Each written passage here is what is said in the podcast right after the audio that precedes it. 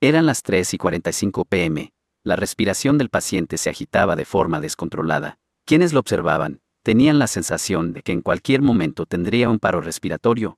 Mientras agonizaba revivía su vida completa. El médico que lo atendía, ordenaba que le administraran medicamento, vía intravenosa, mientras él le aplicaba reanimación cardiopulmonar. Vivía un recuerdo, vivía una vez más los momentos buenos malos, tristes y alegres que le había tocado vivir. Recordó en la agonía cuando de niño le robó el carrito favorito a otro niño que era vecino, suceso que lo había hecho sentir culpable hasta ese día. Sin embargo, al darse cuenta que estaba viviendo eso nuevamente, miró a Marcos que tenía la misma edad, cinco añitos, alejarse dejando el juguete olvidado. En vez de hacer lo mismo que hizo antes, esta vez agarró el carrito, lo alzó sobre el hombro, mientras gritaba el nombre del niño, salió corriendo detrás de él, para alcanzarlo, y entregárselo. No podía creer que eso le causara tanta paz y tranquilidad. Se dio cuenta que había viajado al pasado, y podría enmendar todo lo malo que había hecho. Luego de tal descubrimiento continuó, con la segunda vida o segunda oportunidad, si es que podemos llamársele así. Obviamente él era una persona dentro de la norma común. Había muchas cosas con las que no estaba feliz, sin embargo dejaba correr sus recuerdos como una película y solo ponía énfasis en aquellos pasajes donde él sentía que habían sido cruciales. Lo anterior había sido un ejemplo de lo que podía ser, tal vez podría mejorar muchas cosas negativas. Y esta experiencia era hasta cierto punto fácil y natural como jugar un videojuego nuevo, pero en un nivel bajo, algo instintivo increíblemente, no había forma de errar. De repente le llamó la atención un párrafo de su vida donde Daniel, un niño del kinder donde asistía, cometió una injusticia con él. Estaban todos los niños parados frente a la profesora cantando la canción de los pollitos, cuando por alguna razón observó el cabello de Daniel, mientras aplaudía, y cantaba la canción junto a sus compañeros. La sensación de déjà se dejó sentir, y supo que era el momento de actuar si quería cambiar algo. Sin embargo, no lo hizo. Dejó de aplaudir y observó detenidamente el cabello del compañerito. Él era un niño con una frondosa cabellera, tan rubia, que parecía que los rayos del sol emanaban de su cabeza. No sabía por qué, pero le llamó la atención, y quiso rozar sus dedos en las puntas de su cabellera. Daniel, al sentir semejante acción, gritó desde las tripas, y lo acusó rápidamente con la profesora. La profesora Narcisa era una señora muy grande, también la llamaría sádica. Ya habían indicios de lo mala que podría ser, pero al no haberlas vivido en primera persona no le daba tanta importancia.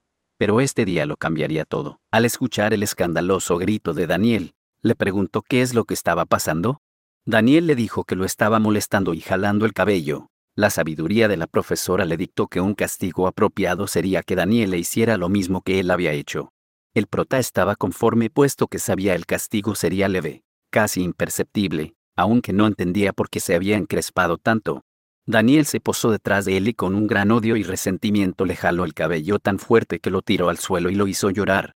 Estaba confundido de niño, Vivirlo nuevamente lo conmocionó pero no quiso cambiar nada de aquella experiencia porque sabía que eso le había enseñado una importante lección. La maldad existe. Pero no todo lo que le ocurrió a lo largo de su vida se debió a la maldad externa. Él tampoco era un pan de Dios. Culpe usted al entorno social, educación familiar o tal vez a su naturaleza, pero también tenía un lado oscuro que lo atormentó toda su vida, y hoy era el momento de rectificar algunos detalles. Uno de esos momentos oscuros pasó cuando le robó cinco dólares a la madre. Es posible que para quien esté leyendo esto, cinco dólares no sea mucho, pero en ese momento era todo con lo que contaba. Para poner en contexto la situación deben saber que el protagonista y su familia eran de muy bajos recursos y esa cantidad de dinero definiría si comían o no el siguiente día.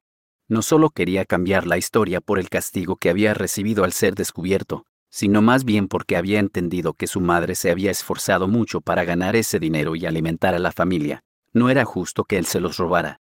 Pero no lo cambió, porque ese día aprendió una importante lección. Luego le vino a la memoria la vez en que por la inteligencia que había demostrado y las ganas de estudiar que tenía, su madre estaba apostando muy fuerte por él. Ella había estado investigando y con mucho esfuerzo lo enviaría a una institución de mucho prestigio para que él se preparara en una carrera que él había escogido para así fomentar el conocimiento y fortalecerlo para la vida laboral. En palabras simples, para darle un futuro mejor.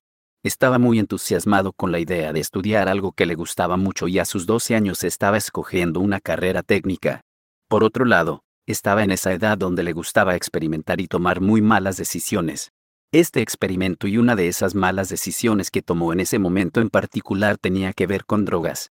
Una vecina se dio cuenta lo que estaba pasando con el muchacho y sea por buena voluntad que es lo que el protagonista quiere pensar o por maldad pura y dura, fue directamente con la madre del joven.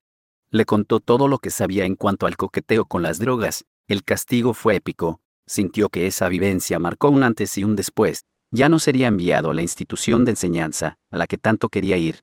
Eso lo marcó de por vida, sintió que desaprovechó sus oportunidades. Pero lo más difícil, fue el cambio que la madre tuvo con él. Lo castigó con el látigo del desprecio. Lo ignoraba, parecía que no le importaba, el desprecio lo lastimó y lo marcó profundamente. A pesar del dolor y el trauma decidió que esta porción fue muy importante y quería dejarla intacta puesto que había aprendido otra lección más. Y una muy importante, que solo entendió cuando tuvo sus propios hijos. La siguiente escena era aterradora porque fue una de las cicatrices más profundas en el corazón. Era la muerte de su padre. Al salir del banco después de hacer un pago de un crédito que tenía con ellos, unos maleantes que lo tenían marcado, desde antes que entrara al banco, tenían planeado robarle pero al darse cuenta que iba con dirección al banco decidieron esperar. Era muy posible que no llevara dinero encima y que fuera al banco a hacer un retiro. Esa decisión de los bandidos había marcado el futuro del padre de familia. Esa sensación de déjà se dejó sentir nuevamente y supo que debía tomar esa decisión que por 33 años había deseado cambiar, ese suceso tan amargo. La muerte de su padre por la delincuencia común, en un arrebato de cólera de los delincuentes que se dieron cuenta que solo era un pobre diablo que apenas tenía para comer, le dispararon arrebatándole la vida, allí, enfrente al pequeño niño. En ese momento lo comprendió todo, y decidió no cambiar nada. Esa pérdida le daría la fortaleza que usaría para enfrentarse al mundo. Continuó con el viaje, reviviendo con cierta nostalgia aquellos momentos que lo ameritaba. También los momentos amargos los veía pasar comprendiendo que debían ser así. De pronto en un semáforo, vio una señora de avanzada edad vendiendo flores, la misma sensación alertándolo nuevamente. Por años se había lamentado no haber ayudado a la señora, y esta vez enmendó esa falta, la sensación de haber querido ayudar a alguien y no haberlo hecho lo había estado lastimando por años y se había terminado dejando una paz en su corazón, una lección más que se guardaba para sí. Tuvo esa sensación que pocas veces había sentido, algo parecido a cuando aprendes un nuevo idioma y sientes que hay un mundo que se abre frente a tus ojos.